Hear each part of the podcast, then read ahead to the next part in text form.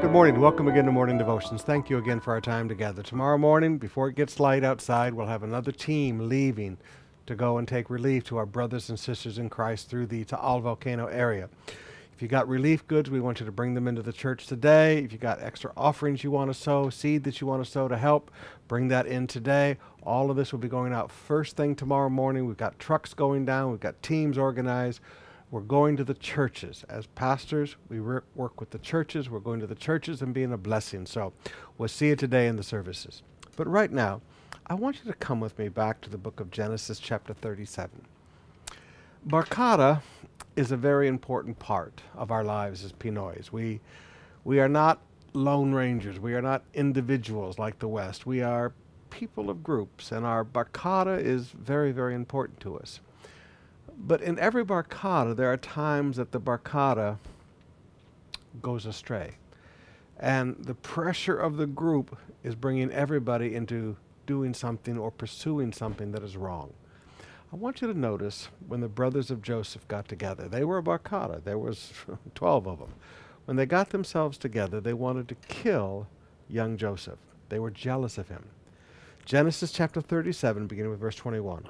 But when Reuben heard of their scheme, he came to Joseph's rescue. Let's not kill him, he said. Why should we shed any blood? Let us throw him into the empty cistern here in the wilderness. Then he'll die without our laying a hand on him. Reuben was secretly planning to rescue Joseph and return him to his father. Now look on down to verse 28. Judah said to his brothers, What will we gain by killing our brother? We'd have to cover up the crime. Instead of hurting him, let's just sell him to those Ishmaelite traders. After all, he is our brother. Now I want you to notice two out of 12. But they did have allies.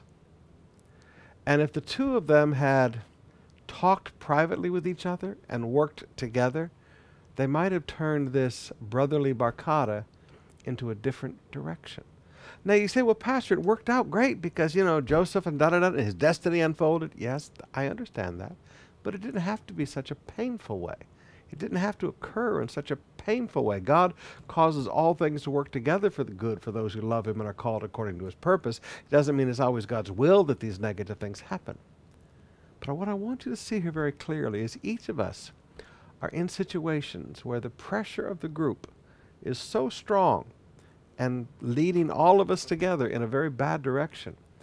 If you disagree, look around for an ally.